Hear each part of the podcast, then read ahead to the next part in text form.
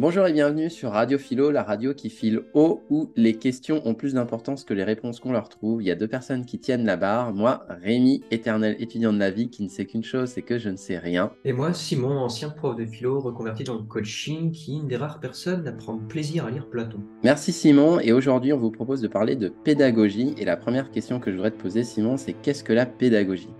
C'est une bonne question.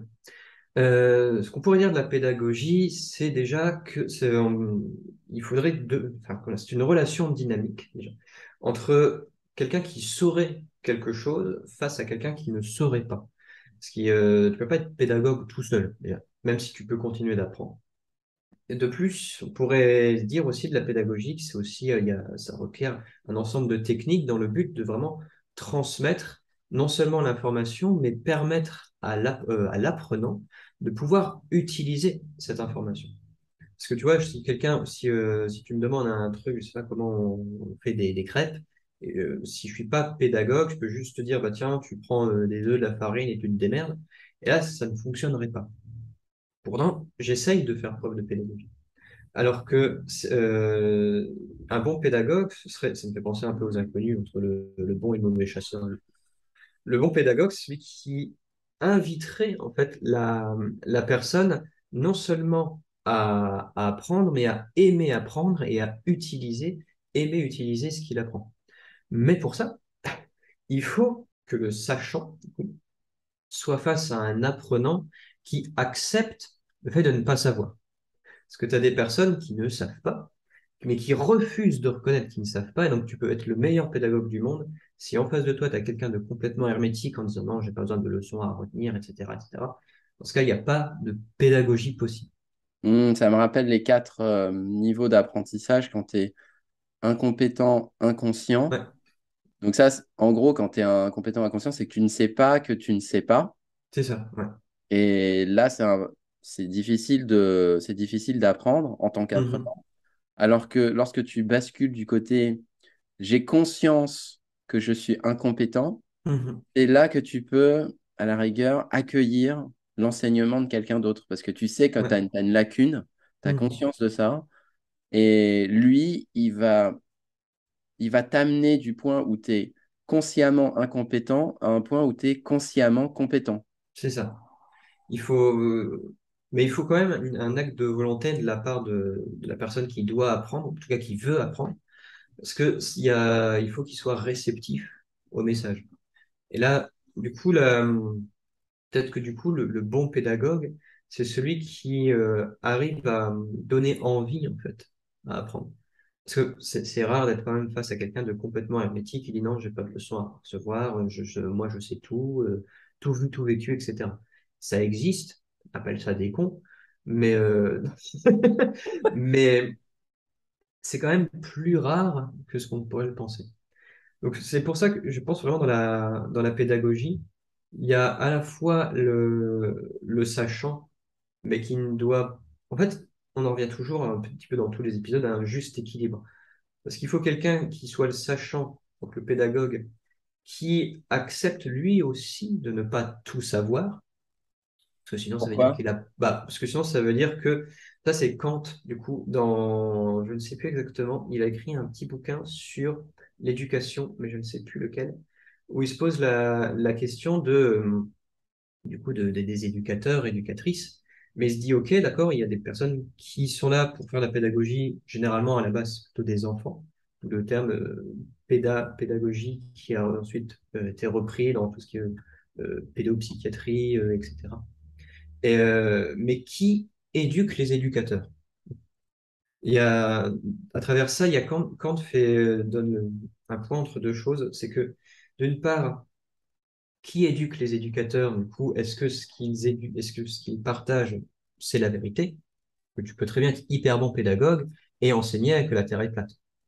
Avec des, un petit peu le, le, Jamy de C'est pas sorcier, avec un bon schéma, etc., où, tu as l'impression que c'est vrai, alors que, et, et, le pédagogue serait persuadé que c'est vrai. Euh, mais du coup, il y a, tu t'enseignes vraiment n'importe quoi. Et donc, Kant soulève deux choses à travers cette question. C'est premièrement la, teneur en véracité de, ce qu'on enseigne, Et également, est-ce que euh, le, dans le, fait que l'apprentissage, c'est un jeu infini? Si on revient un petit peu dans, dans, nos anciens épisodes, quand on a parlé de jeu fini, jeu infini. Et donc, euh, si tu deviens un pédagogue mais qui refuse de continuer d'apprendre, est-ce que du coup tu peux transmettre l'amour de, de, la connaissance? Mmh. Oui, parce que c'est vrai que tu transmets ce que tu apprends finalement. Mmh. Moi, par exemple, l'aquarelle, j'adore le transmettre, j'adore transmettre cet art parce que je continue d'apprendre de nouvelles mmh. choses. Donc, il y a, c'est vraiment une relation euh, dynamique que tu peux transformer en, enfin, qui doit, dans l'idéal, se transformer en cercle vertueux entre le sachant, mais qui n'en sait pas trop. En tout cas, il en sait suffisamment pour, euh, pour enseigner, mais il continue d'apprendre pour perfectionner son art, et l'apprenant qui est conscient qu'il ne sait pas et qui a la volonté de continuer d'apprendre. Mais alors, du coup, si on considère que le pédagogue doit aussi accepter de ne pas tout savoir, où est-ce que tu trouves l'équilibre entre euh, je t'enseigne quelque chose qui, pour moi, est, est vrai, et en même mhm. temps, ouais, mais j'ai conscience que je ne sais pas. Donc, la question que tu poses, peut-être que tu as, ou en tout cas, l'affirmation que tu avances en tant qu'apprenant, peut-être que tu as raison. Le truc, c'est que je ne, je ne sais pas si, si c'est vraiment vrai. Oui. Mhm. comment, comment tu fais le, le lien entre euh, effectivement accepter que je ne sais pas tout et je transmets quand même ce que je sais. Mhm. Bah c'est là tout le cœur de, de la philosophie. C'est euh, Sophia Philet, qui est euh, l'amour de la sagesse, notamment la, la, sagesse pratique, que Aristote euh, appelait ça la phronésis dans Ethica Nicomaque. Et j'ai vraiment des, des réflexes d'anciens, euh, quand je faisais de la recherche en philo, vraiment citer toujours toutes les sources. la petite euh, note de bas de page. oui, ouais, bah ouais, non, mais c'était clairement ça. Et euh, donc, que Aristote appelait phronésis dans Ethica Nicomaque, mais également, c'est la sagesse au sens de la connaissance. C'est préférer la connaissance à, au dogme. C'est vraiment le, le philosophe, c'est celui qui, euh, tu vois, il y a de l'orage, il y a de le, le d'âme qui va dire ah c'est les dieux qui sont pas contents. Et le philosophe qui va dire hmm, peut-être pas. Et qui va chercher justement à savoir pourquoi il y a de l'orage. Est-ce que c'est vraiment dû aux dieux? Est-ce que c'est pas autre chose? Est-ce que c'est pas un phénomène plutôt euh, naturel qui peut s'expliquer par la raison? Même si des philosophes dans l'Antiquité euh, disaient n'importe quoi. La, euh, chez Aristote notamment je ne sais plus dans quel bouquin mais il explique que la fumée va plutôt euh, vers les cieux parce qu'elle est attirée par le ciel ou quelque chose comme ça. Euh, qui avait eu pas mal de blagues de, la part de Bruce Ben Amram de la chaîne Y Penser.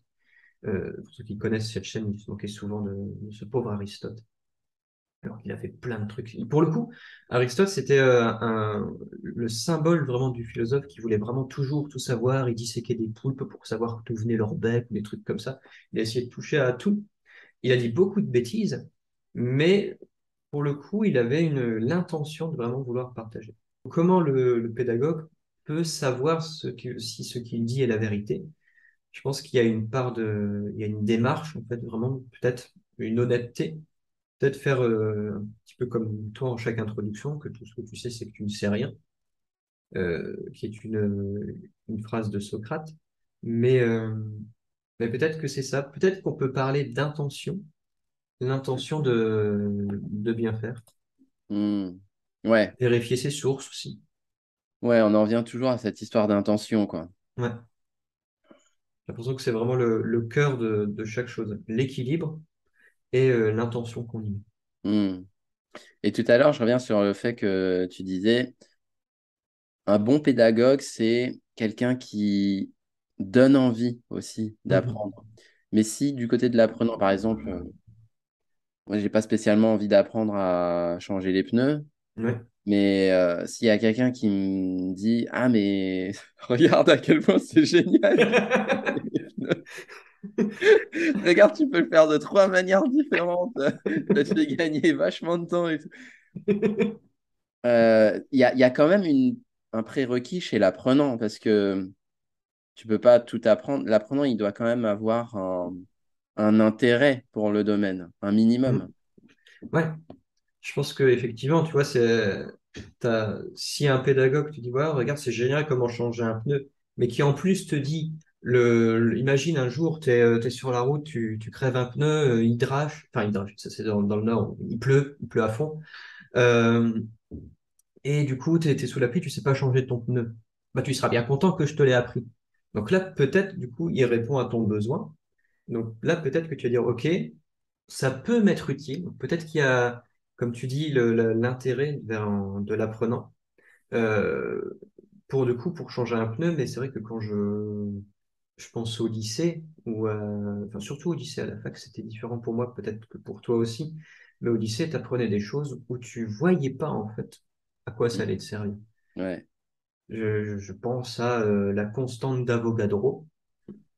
Je sais pas du tout ce que c'est. C'était un truc de dans les sciences, ça. Hein. ouais. Ouais, donc il faut un minimum du côté de l'apprenant. Il faut aussi hmm, accepter de ne pas tout savoir du côté du pédagogue. Et quelque part, il y a aussi euh, une histoire de, il y a une histoire de subjectivité parce que si tu veux avoir toutes les informations, tu peux aller sur Google, tu peux aller chercher sur mmh Internet. En fait, tu as toutes les étapes pour faire telle telle recette. Mmh Mais euh, je me demande si la pédagogie n'a pas évolué avec avant le l'avènement d'Internet finalement, avec avant le partage de la connaissance pure. Mmh bon, ben, changer un pneu, il faut faire ça, ça, ça, ça, ça. Avec maintenant un partage de la connaissance, c'est sûr. Et là, ça, ça, rejoint le fait que tu dises, faut pas te dire des conneries non plus. Mmh Mais donc ça, c'est vérifiable. Euh, sous réserve qu'on fasse confiance à, à ce que Internet nous sort. Mais à côté de ça, il y a aussi le fait de, de distiller son expérience personnelle là-dedans. Parce que qu'est-ce qui différencie un pédagogue vers qui tu auras envie d'aller d'un pédagogue vers qui tu n'auras pas envie d'aller et qui pourtant dispense les mêmes enseignements? Tu vois, si tu prends deux personnes qui diffusent le même message mmh à la même personne dans les mêmes conditions, est-ce que le message sera reçu de manière identique ou différente? Bah, je, pense que on en revient toujours à, cette relation entre sachant et apprenant. Je pense qu'effectivement, il, y a, il faut que ça matche. Là, je pense que tu n'es pas le seul formateur en, en aquarelle. Mm. Euh, mais je pense que tes, tes clients, ils apprécient le, la singularité qui fait que ce soit toi et pas un autre. Mm. De la même manière, je suis pas le, seul coach spécialiste en reconversion pro, mais euh, mes, mes clients apprécient pour le coup ma pédagogie, parce que je leur explique vraiment euh, tout ce qui se passe en eux, pourquoi ils vivent ce qu'ils vivent. Et donc il y a toujours cette singularité, comme un élève va matcher avec un prof ou quoi que ce soit. Moi j'ai adoré mon prof de philo, d'autres euh, l'ont détesté. J'avais des élèves qui adoraient mes cours, d'autres qui se foutaient complètement.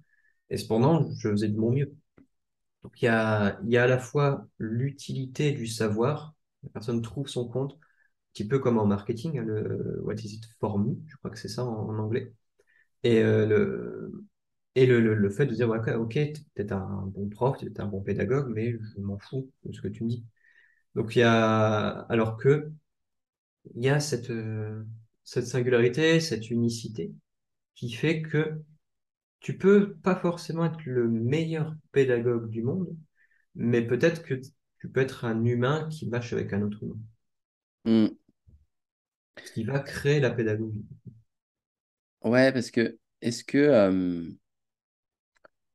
l'art d'être un bon pédagogue, finalement, ça rejoint pas le fait d'être un bon...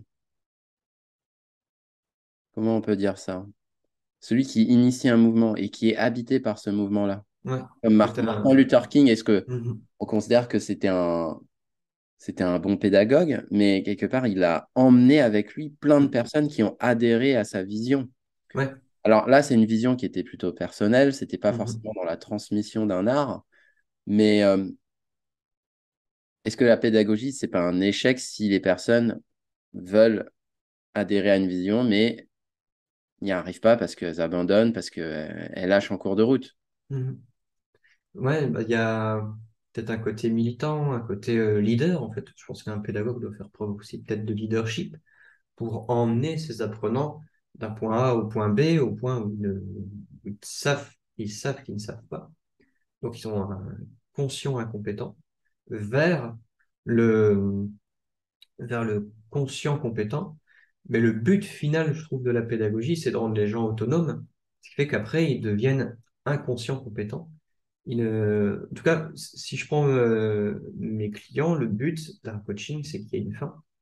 Et moi, ce que je veux, c'est qu'à la fin, ils soient autonomes dans le fait de gérer leur vie, qu'ils ont leur boulot, génèrent leur, premier, revenu, etc. Donc, il y a peut-être un côté, un petit peu comme dans le voyage du héros, où on est en quelque sorte des, des guides, euh, ou le, voyage du héros, euh, ça chez Joseph Campbell, on trouve ça dans Star Wars, Le Hobbit, Harry Potter, etc.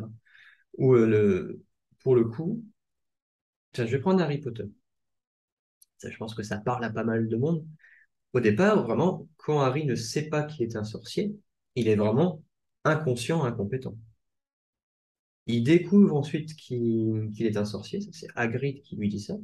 Du coup, il est conscient, incompétent. Il suit son, son cursus euh, scolaire, il rencontre le, dieu sage qui, qui, a la figure de Dumbledore, il devient conscient, compétent. Un moment, je vais spoiler, mais Dumbledore meurt, il, continue son apprentissage, mais du coup, à la fin, il finit sa scolarité. Et il est euh, inconscient compétent dans le sens où la sorcellerie est pour lui sa seconde nature, il l'exerce de telle sorte à ce qu'il soit complètement autonome.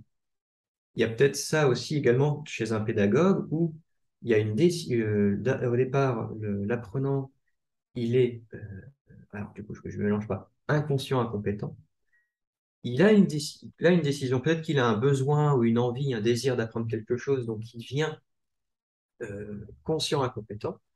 Il suit un cursus, euh, une formation, un coaching, il va en cours, il apprend quelque chose. Et à la fin de ce cursus, du coup, le but, c'est qu'il soit euh, inconscient, compétent. Et que hmm. du coup, le pédagogue se retient. Ouais, tout à fait, ouais. Hmm. Et j'ai l'impression que tu, disais tout à l'heure le coaching, ça. J'ai l'impression qu'il y a quatre formes de pédagogie. Et euh, est-ce que un bon pédagogue, c'est aussi la capacité à sélectionner la bonne forme de pédagogie par rapport à l'apprenant qu'il a en face de lui? En fait, tu as mmh la formation, celui qui est formateur, c'est-à-dire que c'est celui qui sait conceptualiser tout un cours, un parcours pédagogique et qui peut le dispenser à une personne comme il peut le dispenser à 1000, 10 000 personnes. Mmh et ça, c'est tout ce qu'on retrouve dans les formations en ligne qu'on peut voir sur Internet. Ensuite, tu as la posture de coach, mmh celui qui amène à travers une stratégie de questionnement l'apprenant à trouver ses propres réponses en lui-même parce que qui d'autre que soi-même est mieux placé pour trouver des solutions. En fait, euh, moi, par rapport à mon vécu, je suis, le, je suis celui qui me connaît le mieux, en quelque part. En tout cas, qui mhm. je sais ce que j'aime, je sais ce que je n'aime pas. Donc, l'apprenant, c'est celui qui a toutes. En fait, on part du, du principe que c'est l'apprenant qui a toutes les réponses. À ce moment-là, le coaching peut être quelque chose d'adapté. Mais là, pour le coup, c'est quelque chose d'assez. De, de, plus ciblé. On ne peut pas le mhm. faire à 10 000 personnes. Non, c'est clair. Puisqu'il y a, il y a besoin d'une interaction, alors que la formation, il n'y en a pas forcément besoin. Mhm. Ensuite, il y a la posture de consultant. C'est celui qui dit à l'apprenant, bah, par rapport à ta situation, je te conseille de faire ça, ça, ça, ça, ça. Mhm. Je te conseille de mettre. Donc, c'est quand même personnalisé par rapport à de la formation, mais euh, les conseils viennent directement de l'enseignant et non pas de l'apprenant. Ensuite, il y a la posture de mentorat, qui est celle de dire, voilà ce qui s'est passé pour moi, voilà ce qui a fonctionné pour moi, et maintenant récupère ce que tu as envie de récupérer dans, mhm. ce partage d'expérience. C'est plus un partage d'expérience, le mentorat. Mhm. Carrément. Et en fonction de l'apprenant, bah, faut, je pense qu'il faut savoir aussi placer le curseur au bon endroit. Parce mhm. que là, si tu as une personne qui est plutôt euh, dans l'écoute, ben, peut-être que la posture de mentorat et de consultant va être plus adaptée que Mhm. quelqu'un qui est vraiment tout de suite dans l'action, qui va, qui va tester plein de choses, où là, la formation sera peut-être plus adaptée, Mhm. ou quelqu'un qui a une bonne connaissance de lui-même, mais qui a du mal à formaliser ce qui se passe en lui. À ce moment-là, la posture de coach peut être plus adaptée. Mhm. Est-ce qu'un bon pédagogue, c'est pas savoir choisir la bonne posture au bon moment par rapport à la bonne personne? Mhm. Bah, je pense que, je pense que oui. C'est euh, quelqu'un qui a cette euh, forme d'intelligence pour s'adapter à la personne euh, qu'il a en face. Si, si le but, c'est de, d'aider les, gens à croître, si, si tu sais, si tu arrives à t'adapter à la personne, tu vois, que tu restes pas enfermé dans un rôle en disant non, moi je suis que coach, donc je ne fais que poser des questions. À un moment, ça peut pas, tu vois, quand, bah, par rapport à, toi, si je prends ta, ton expertise, peut-être que tu peux, euh, à un moment, quand les gens ne savent pas faire d'aquarelle, ils savent pas faire d'aquarelle. Peut-être que tu vas peut-être switcher dans le, d'abord dans le formateur pour apprendre de manière générique, générale plutôt, euh, l'aquarelle. Peut-être qu'après, tu vas passer dans le rôle de consultant en disant, maintenant, pour faire ton, ton ciel, utilise plutôt ces pigments-là. À un moment, c'est une science, tu peux pas, tu peux pas le deviner au fond d'elle. Tu peux lui poser plein de fois la question, selon toi, comment on ferait un bon ciel bleu? Si la personne n'a aucune connaissance, elle peut pas avoir cette euh, connaissance en elle-même. Et peut-être que tu vas passer ensuite en dans le rôle du coach, où tu vas, si une personne a la connaissance, mais n'a pas suffisamment confiance en elle pour pouvoir euh, l'utiliser, peut-être en posant la question, genre, bah, Qu'est-ce qui fait que tu, que tu n'y arrives pas? Est-ce que tu as une peur? Euh, est-ce que tu peux matérialiser cette peur, etc. Et ensuite, passer dans le mentorat en disant, euh, je sais pas, quelqu'un qui dirait, bah, moi, je voudrais euh, exposer mes toiles. Bah, écoute, moi, je l'ai fait, voici comment j'ai fait, prends ce que tu veux. Hmm. Peut-être que, parce que c'est, c'est difficile de switcher. J'ai déjà eu ces, discussions avec des, des personnes qui sont coachs aussi. Moi, je sais que j'ai un diplôme de coach, je me définis comme coach, mais euh, en fonction de la personne que j'ai, je, suis une, je sors euh, les quatre casquettes, des fois au même cours d'une même séance, parce qu'il y a, comment dire, l'être humain est tellement complexe, on, arrive à, à la fois envoyer des, des gens dans l'espace et se poser chaque année la question, est-ce qu'on dort plus ou on dort moins quand on change d'heure? Tu, vois la, la distance qu'il y a entre ces, ces deux questionnements.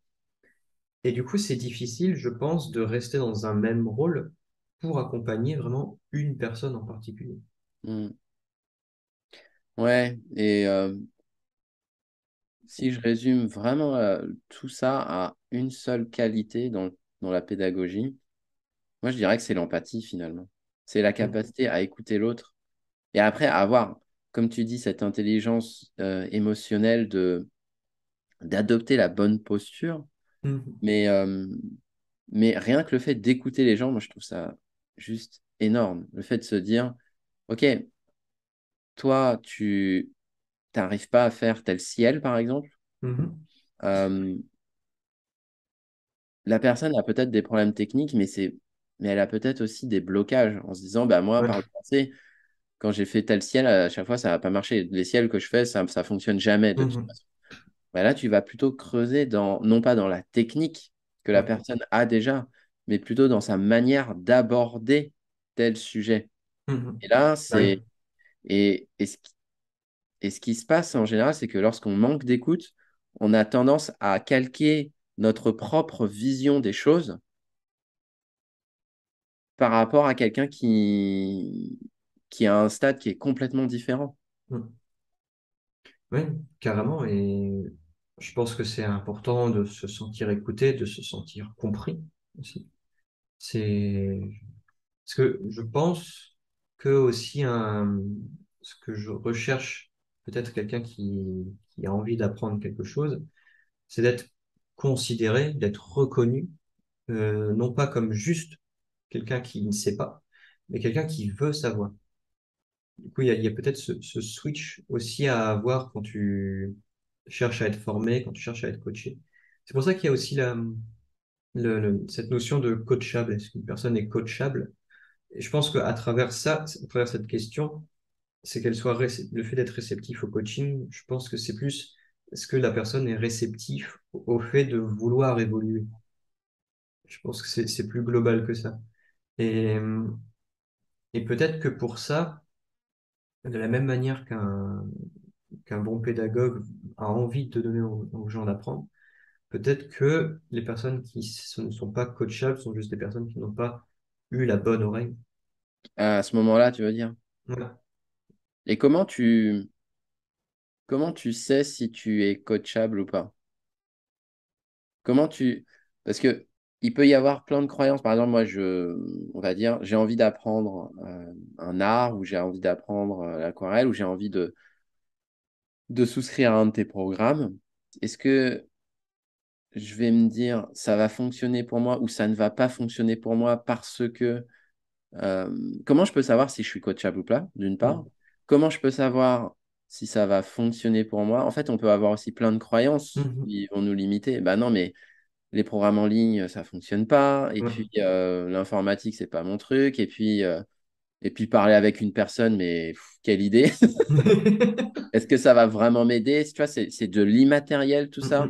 C'est quelque chose qui est... C'est quelque chose qui est uniquement de la matière grise. Et on est quand même euh, on peut être tenté de se dire, ben non, moi je, je veux bien me former, mais il faut que ce soit quelque chose qui soit tangible. Je veux des résultats concrets, je veux une mhm. garantie de résultats. Comment on peut, euh, comment on peut basculer d'un état où on est un peu hermétique, euh, sans, forcément utiliser le terme pédagogie, mais et de manière peut-être inconsciente. Hein. On ne sait mhm. pas si, on n'a même pas conscience que on se bloque et puis on se ferme des portes à un état où on est ouvert à la possibilité de, euh, peut-être en lâchant ce côté garantie de résultat, parce que finalement, il n'y mhm. en a peut-être pas. Euh, comment tu vois la chose, toi? Ben, Si on résume cette question à comment savoir si on est coachable, je pense... En capacité, en capacité on, accepte, on accepte d'apprendre.